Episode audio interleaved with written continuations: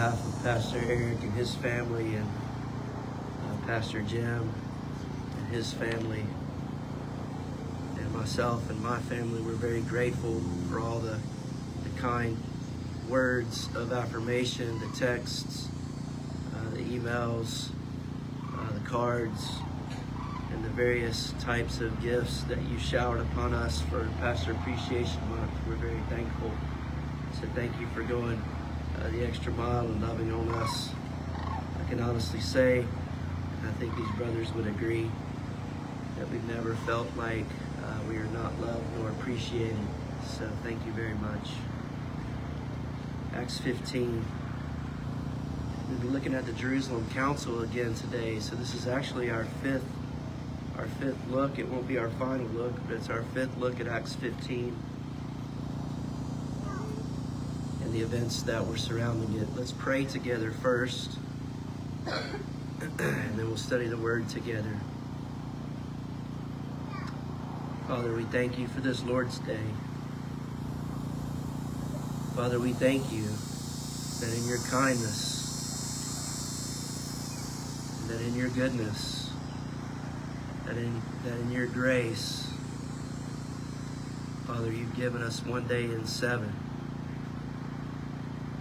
to stop, to reflect, to remember who you are. God, I pray even now that our hearts will be in tune with you and that we will remember we're not coming in the presence of some mere mortal. Instead, we're coming into the presence of a holy God. Help us also to remember that it's only because of Christ, his person, and his work, and his continued work as our great high priest that we are able to find peace with you and relationship with you, that we are able to pray, Father God, to you. So we thank you. And we thank you for the Spirit's work in us, constantly working in our hearts, not leaving us to ourselves, not leaving us to our own devices. So we thank you. We thank you also for the Holy Word, your Word. Lord, we admit and believe by faith your Word is inspired, that it is without error, that it is what we need for faith and practice. God, we are grateful. So as we look to your Word together this morning, Father, we humbly ask, as your sheep, that you do for us what we desperately need, which is to focus us in on truth. And as has been prayed, that you'll work in our lives, Lord, to embrace that truth, see it, to embrace it, to respond to it, to love it, to grow deeper in it.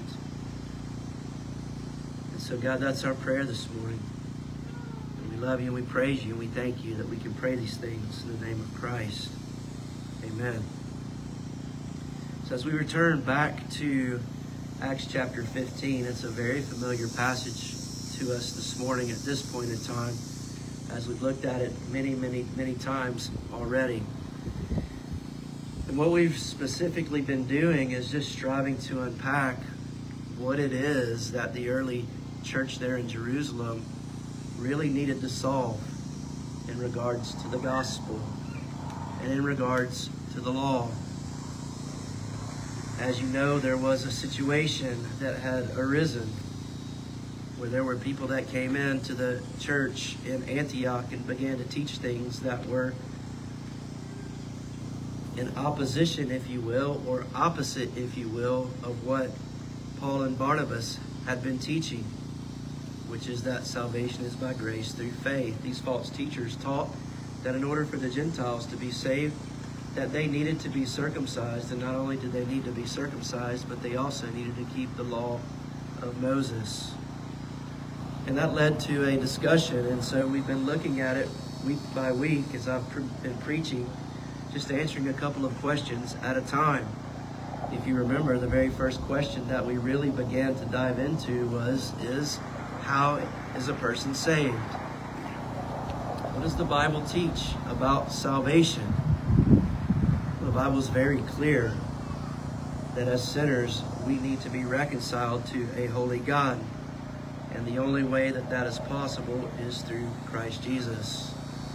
And our response biblically to the gospel message is to turn from our sins and turn from our self reliance and turn from our independence from God and turn to Him. To turn from our sin and to trust God alone. Repentance and faith. We're saved by grace through faith in Christ alone, not by works. Then we began to do some work.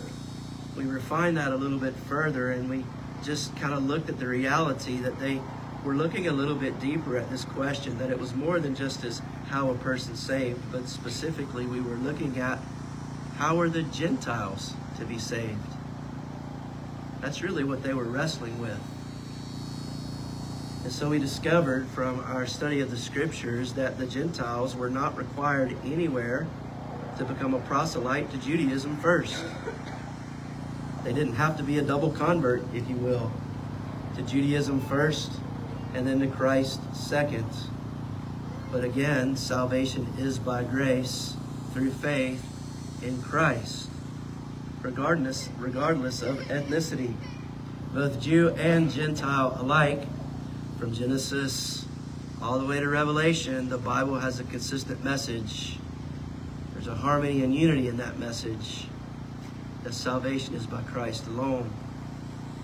The last time we were in this passage of Scripture, we began to look at another question that they had to really wrestle with, and it was this question What is the relationship between Christ and the law? What is the relationship between Christ and the law? And so I broke down for you, if you remember at that time, the three aspects of the law the ceremonial, the civil, and the moral law. And I shared with you at that time, if you remember, that Christ fulfilled all three aspects of the law. He fulfilled all of them perfectly and completely. He left no stone unturned. And so, after we work through that, the next question, which we will look at this morning, is this. It's a really important question. A lot of people get this wrong and fall into error. So, we want to make sure that we get this right. What is the relationship between the law and the gospel as new covenant people? What is the relationship between the law and the gospel as new covenant people? So, my aim this morning is to go back to the scriptures and strive as best that we can to answer that question. What is the relationship between the law and the gospel as new covenant people? Look with me at verse 1, please, in Acts chapter 15. The Bible says, But some men came down from Judea and were teaching the brothers, Unless you are circumcised according to the custom of Moses, you cannot be saved. And after Barnabas, excuse me, and after Paul and Barnabas had no small dissension and debate with them, Paul and Barnabas and some of the others were appointed to go up to Jerusalem to the apostles and the elders about this question. So, being sent on their way by the church, they passed through both Phoenicia and Samaria, describing in detail the conversion of the Gentiles, and brought great joy to all the brothers. And when they came to Jerusalem, they were welcomed by the church and the apostles and the elders. And they declared all that God had done with them. But some believers who belonged to the party of the Pharisees rose up and said, It is necessary to circumcise them and to order them to keep the law of Moses. The apostles and the elders were gathered together to discuss, to consider this matter. And after there had been much debate, Peter stood up and said to them, Brothers, you know that in the early days God made a choice among you, that by my mouth the Gentiles should hear the word of the gospel and believe. And God, who knows the heart, bore witness to them by giving them the Holy Spirit, just as he did to us. And he made no distinction between us and them having cleansed their hearts by faith. Now, therefore, why are you putting God to the test? By placing a yoke on the neck of the disciples that neither our fathers nor we have been able to bear. But we believe that we will be saved through the grace of the Lord Jesus, just as they will. And all the assembly fell silent, and they listened to Barnabas and Paul as they related what signs and wonders God had done through them among the Gentiles. After they finished speaking, James replied, Brothers, listen to me. Simeon has related how God first visited the Gentiles to take from them a people for his name. And with this, the words of the prophet agree, just as it is written. After this I will return, and I will rebuild the tent of David that has fallen. I will rebuild its ruins, and I will restore it, that the remnant of mankind may seek the Lord, and all the Gentiles who are called by my name, says the Lord, who makes these things known from of old. Therefore, my judgment is that we should not trouble those of the Gentiles who turn to God but should write to them to abstain from the things polluted by idols, and from sexual immorality, and from what has been strangled, and from blood. For from ancient generations, Moses has had in every city those who proclaim him, for he is read every Sabbath in the synagogues. If you will, make your way back to verse 10. This is the verse that we've been wrestling with the last couple of times that I've preached. It's the reality in this verse that's a rhetorical question that's asked to make the whole gathering think about the fact that Christ's yoke is easy and his burden is light. And the reason I told you that his yoke is easy and his burden is light was because he fulfilled the law for us. And so they still had to work all of this out. And we talked about the significance of this verse and the fact that to go against what Paul and Barnabas had been teaching, and even more than that, to go against what the Bible teaches about salvation, was to put God to the test. So we need to think about this. Here's the question for us. As New Testament, New Covenant people, what's our relationship to the law to the gospel? if Christ fulfilled the ceremonial law, and if Christ fulfilled the civil law, and if Christ fulfilled the moral law, then what in the world do we do with it? It's a good question that we need to ask, is it not? What is it that we do with the law? And I thought that a good place to go to answer this question initially would be to listen to what someone said who was actually at the Jerusalem Council. So let's go to Romans chapter 7, verse 12. Pastor Jim read this a little while ago. He's already preached on this. But let's read it again. Paul was there at the Jerusalem Council. We just read that in Acts 15. Notice what he says.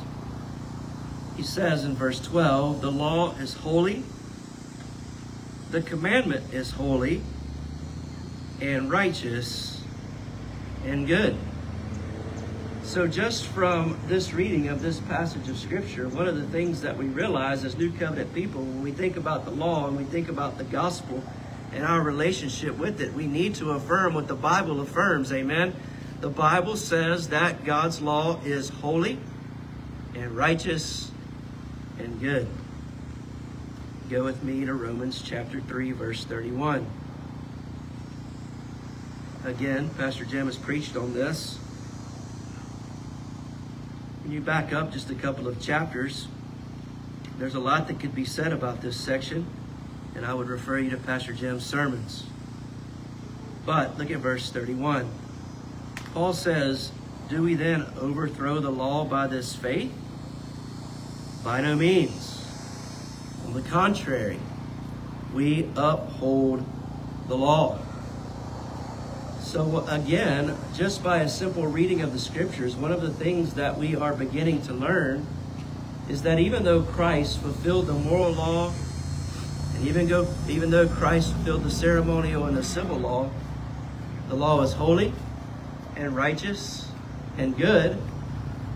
And Paul's very clear here that we're not to throw the law away. So, what are we to do with it? I thought it would be helpful if you have your Second London Confession, you can follow along with me. Go to Article chapter 19. If you don't have it, then you can listen carefully. Our Baptist forefathers help us think through this issue because they thought through this issue. And they're just drawing upon the, the scriptures to answer the question I've put before you. Page 40, Article 19, Section 3 says this In addition to this law, usually called the moral law, God was pleased to give the people of Israel ceremonial laws containing several typological ordinances. In some ways, these concerned worship by prefiguring Christ, his graces, actions, sufferings about moral, excuse me, and benefits. In other ways, they revealed various instructions about moral duties. All right, now listen to this part, please. Since all of these ceremonial laws were appointed only until the new order arrived, they are now abolished and taken away by Christ as the true Messiah and the only lawgiver. He was empowered by the Father to do this. So we are not required any longer as new covenant people to keep the ceremonial law. Look at the next section as it deals with the civil law. Article 19, Section 4 to Israel. He also gave various judicial or civil laws, which ceased at the same time their nation ended. These laws no longer obligate anyone as part of that institution. Only their general principles of justice continue to have moral value. What does that mean? It means that we are no longer required to abide or live underneath the civil law of God, that it's been done away with. Look at Article 19, Section 5. The moral law forever requires obedience of everyone, both of those who are justified as well as others. That's an interesting phrase, is it not? What it's saying is God's moral law is binding on the believer and the unbeliever. If it were not binding on the unbeliever, then on Judgment Day, what would God use to hold them accountable? He's going to use His law. The moral law forever requires obedience of everyone both those who are justified as well as others. This obligation arises not only because of its content, but also because of the authority of God, the Creator who gave it. Nor does Christ in any way dissolve this obligation in the gospel. Instead, he greatly strengthens it. So, what does that mean? Though the ceremonial law we're not required to keep, and though the civil law we're not required to keep as New Covenant people, the moral law we are asked to keep. We are required to keep. We are called by God, our Creator King, to follow His moral law. And I want you to think about it from Matthew 22. Matthew 22, there is a lawyer that comes up and speaks to Jesus, and he asks, What's the greatest commandment? And Jesus says, You shall love the Lord your God with all your heart, soul, mind, and strength, and you shall love your neighbor as yourself. And then Jesus says that this is the sum of the law and the prophets.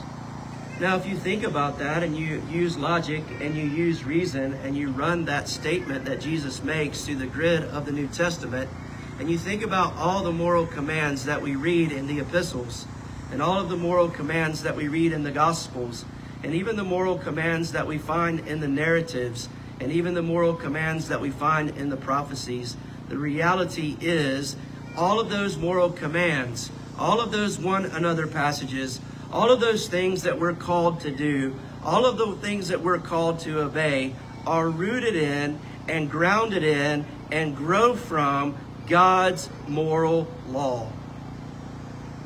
It's still binding on God's people. It has no expiration date. In fact, we could back up to the Great Commission. Then I am sure that at some point in your life, as you and your bride were wrestling through the call to missions, that you wrestled through Matthew 28 19 and 20. Go, therefore, into all the world, making disciples of every nation, baptizing them in the name of the Father and the Son and the Holy Spirit. And what? Teaching them all that I have commanded you. Brothers and sisters, what are we to teach other than the moral commands of God? What are we to teach other than the doctrine of God? What are we to teach other than the doctrine of Scripture? And do we not understand and do we not know that doctrine in and of itself, if we don't apply it, leads to dead orthodoxy? We are called to know doctrine, love doctrine, apply doctrine to our lives. Do you not understand that when you read an epistle of Paul, for example, that you read him give doctrine, and then you read him give the problem, and then you give, read him give the solution by applying the doctrine. And when he applies the solution, it's always the moral commands of God worked out in a New Testament, New Covenant context. We have to think. We have to reason. We have to connect the dots. We need the Spirit to help us. Because if not, we'll fall into error. Think about the Sermon on the Mount. My goodness. Is there any greater example than the Sermon on the Mount from the greatest preacher that ever lived? No, it was not Spurgeon. No, it was not Whitefield. No, it was not Knox. No, it was not Calvin. No, it was not Luther. It was our Lord and Savior Jesus Christ. He is the greatest preacher that ever lived. And when he preached the Sermon on the Mount, my goodness, what did he expound? The law. We love the Beatitudes, do we not? Be salt and light. On and on and on. All those are expositions and applications of the law. So, thinking through Acts 15 now. I still haven't really answered the question, have I? It may seem like I'm dancing around it, but I needed to lay a foundation first. Now we can answer the question what are we to do as New Covenant people with the law? Well, we do what Paul said. We don't throw it away. We see it as holy and righteous and good. We do what Jesus said. We apply it to our lives. We do what the apostles said. We apply it to our lives. That's what strengthens the church. Ephesians 4 speaks of it. So that we would no longer be as little children tossed by every wind of doctrine, but that we would grow up into the head of Christ. So, what do we need to do? Let me give you four applications. Number one, remember what the new covenant teaches. Go to Ezekiel 36. Remember what the new covenant teaches. Ezekiel chapter 36.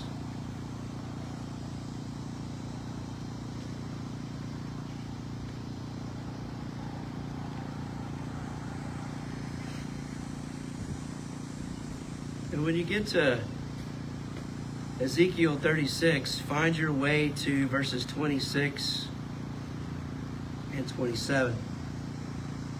Because this is the prophecy, the promise of the new covenant. And we need to remember what was promised in the new covenant. Verse 26 And I will give you a new heart, and a new spirit I will put within you.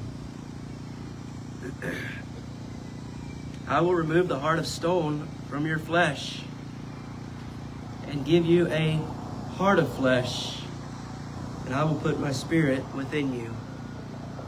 What is that talking about? We know what that's talking about. It's a new covenant promise that there would be a day when the Holy Spirit would would perform rather heart surgery, if you will. Not physical heart surgery, but spiritual heart surgery. That he would cut out the heart of stone and he would grant a heart of flesh. This is talking about regeneration. Continue on in the verse, verse 27. This is what applies to us today. It's so easy to stop at what we've just discussed, but we have to keep going because there's two things that are promised from the Spirit's work within God's people. Not only will He remove our heart of stone and give us a heart of flesh, but when He puts His Spirit within us, look at what the verse says. I will cause you to do what? To walk in my statutes and be careful to obey my rules. What are God's statutes and what are God's rules if not the moral commands of God? They are God's rules. They are God's ways. They are God's principles. They are God's precepts. It is God's word. It's the Holy Spirit working within the hearts of his people to not only give us a new heart, but to give us the grace we need, the power we need, the help we need to actually live out his commands. We need the Spirit of God to give us new life and help us with a new way of living. That's what the new covenant teaches. And so when we think about the law and we think about what we are to do with the law, what we have to remember is what the new covenant actually teaches that it's the Spirit of God that does not throw away the law, but it's the Spirit of God that conforms our heart to the law of God. That is sanctification, that we are being made more and more and more like Jesus. What does it look like? It looks like us knowing the law, loving the law, applying the law, and becoming more like Jesus. It's the Spirit's work in us that helps us do that. That's what Paul is talking about in Romans 7:12. If you have your confession, look back at Article 19, Section 6. Notice what it says. True believers are not under the law as a covenant of works to be justified or condemned by it, yet it is very useful to them and to others as a rule of life that informs them the will of God and their duty. It directs and obligates them to live according to its precepts. It exposes the sinful corruptions of their natures, hearts, and lives. As they examine themselves in the light of the law, they come to further conviction of humiliation for and hatred of sin, along with the clearer view of their need for Christ and the perfection of his obedience. Who is this talking about? It's talking about the family of God. It's talking about believers. It's talking about His children. It's talking about those of us that are under the new covenant, that we need God's law. Keep going. The law is also useful to the regenerate, the believer, to restrain their corruptions because it forbids sin. The punishment threatened by the law shows them what even their sins deserve and what troubles they may expect in this life due to their sin even though they are freed from the curse and undiminished severity of it. The promises of the law likewise show them God's approval of obedience and blessings that they may expect when they keep it. even though these blessings are not owed to them by the law as a covenant of works. If people do good and refrain from evil because the law encourages good and discourages evil, that does not indicate they are under law and not under grace. So if you're taking notes, let me give you, let me break that down real simple like a couple of things that that teaches us and how we need to understand that the law is good. The law is good. It shows us God's will. It shows us our sin. It makes us wise unto salvation. Paul told Timothy that in 2 Timothy chapter 3, verses 15, 14 and 15. God's word is a tutor that leads us to Christ. Christ is the end of the law. He is the purpose of the law. The law restrains sin. There are reward and consequences for keeping the law, not for salvation, but there are reward and consequences. It shows the punishment that we deserve. When we rightly understand the law, it fosters a deeper love for the gospel. The law, my goodness, one reason why it's good is it reveals the righteousness of God. Romans 3:21 speaks of that. It addresses our whole being, both our inward actions and our outward actions. Calvin talks about this in his Institutes. He argues brilliantly how easy it is if a king gave an edict or gave a command and said, Do not murder. How easy it is to outwardly obey that and not murder and not be condemned by any court or by any judge. Oh, but inwardly, but inwardly, inwardly, though we don't commit murder outwardly, we can commit murder inwardly. We can. Jesus talks about this in the Sermon on the Mount that when you hate your brother, it's the same as committing murder in your hearts. So it addresses our inward actions and it addresses our outward actions, which is that why Hebrews 4 says that the Word of God leaves us naked and leaves us exposed and makes us accountable to God. God's law encourages obedience to God. Ernie Reisinger said this A special use of the law among Christians is that it makes Christ more precious to us And it's right and true. So the law is good. It is good. And we need it. And it's helpful.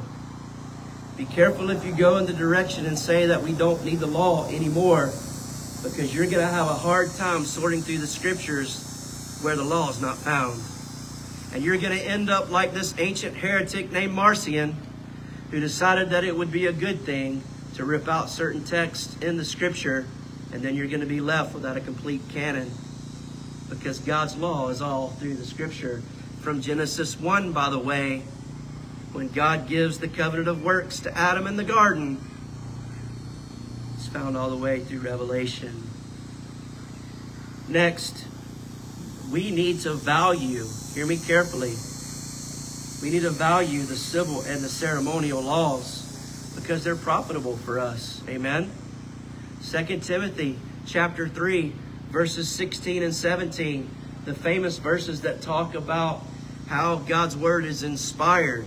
If you continue to read, one of the things it says about the inspired scripture is that it is profitable.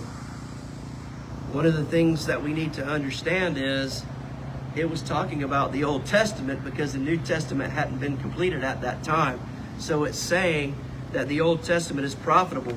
That means that it was written, though, after Christ said he didn't come to abolish the law, but to fulfill the law, which means then that the civil laws, though Christ fulfilled it, are profitable, and the ceremonial laws, though Christ fulfilled it, and though we're not required to keep either one of those any longer, are still profitable for us. If you don't believe me, go read in the Old Testament. Read about the the Feast of Jubilee, for example.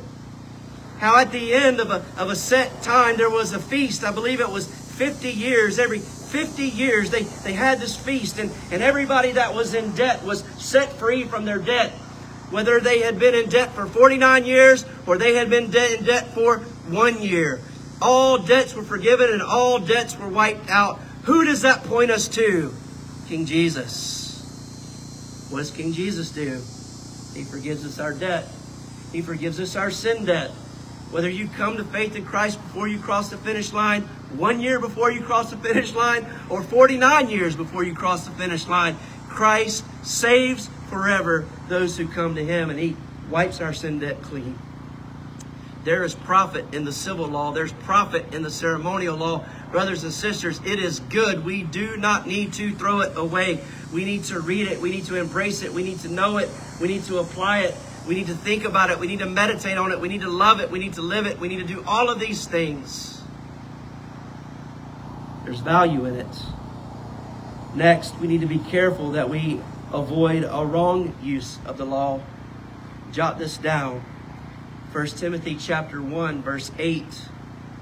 1 Timothy chapter 1 verse 8. Paul writes to his young protege in the faith, his young son in the faith, faith, Timothy, and he says that the law is profitable if it's a conditional statement, one uses it lawfully. It's profitable if it's good if you use it lawfully. That means then, by logical conclusion, that there's a way that we could use it unlawfully. And two historic errors that have plagued the church since the beginning of time are the errors of antinomianism and legalism. If you are listening to me today and you're saying, he's saying that we need to obey the moral law, he's a legalist, you're wrong.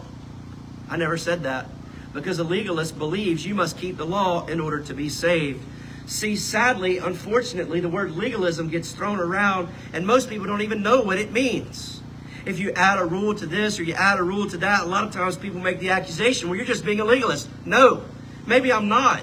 Or, yes, maybe I am. It depends on what I mean by that. If I'm meaning that I need to keep a law in order to be saved, that's legalism.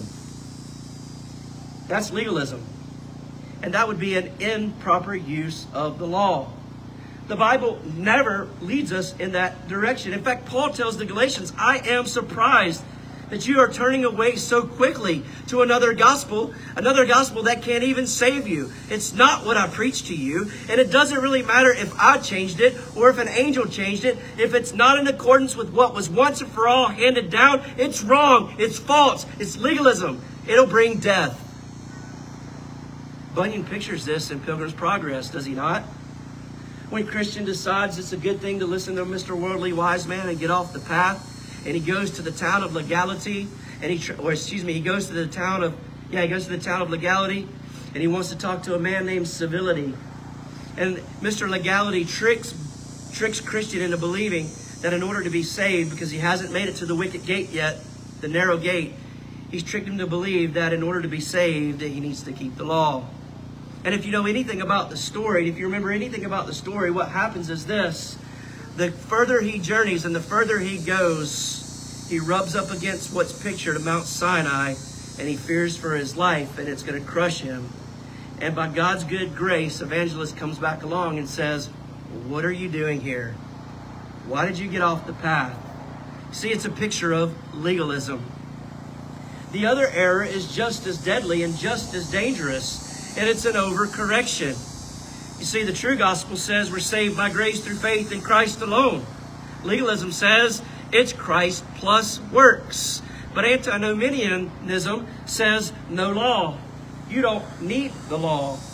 We should throw away the law. In fact, you just pray a prayer and then you're saved, and then from there you live any way that you want to because you are free in Christ. Brothers and sisters, is that biblical? The answer to that is no. We are not called, called to throw away the law because we're under grace. Go read Romans. Listen to Pastor Jim's sermons. This is what he's taught us. This is what Paul is teaching us. We just read it for crying out loud. We just looked at it for crying out loud. God in His goodness has given us the law to guide us, to show us His will, to show us what He desires of us, to protect us, to lead us, to guide us, to help us, to defend us, to do all these things for us, which we would never do for ourselves because we don't have enough wisdom in ourselves. This is why the new covenant promises that the Spirit would be given to cause us to walk in His ways. Be careful that you don't overcorrect and go in the direction of throwing away the law. It's dangerous. This is why Paul Washer would say that the straight and narrow, he likens it really, Israel, to walking on the thin edge of a razor blade. That's a pretty thin, thin edge, Pastor Jim. Because it's so easy to fall off of one side or the other into error. What's the right use of the law? Paul says it in Galatians. It is a tutor that points us to Jesus. It is a tutor that shows us our need for Christ, not only for salvation, but for living. Not keeping in order to be saved. If you walk out of here saying I said that, you're misquoting me. Never said that.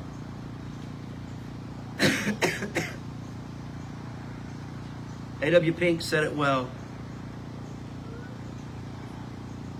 He said, When a sinner is saved by grace, that does not make him lawless. There is a power within him which does not destroy, but strengthens the law and causes him to love the law and have a desire to keep it not through fear, but through the love of God. That's a powerful quote.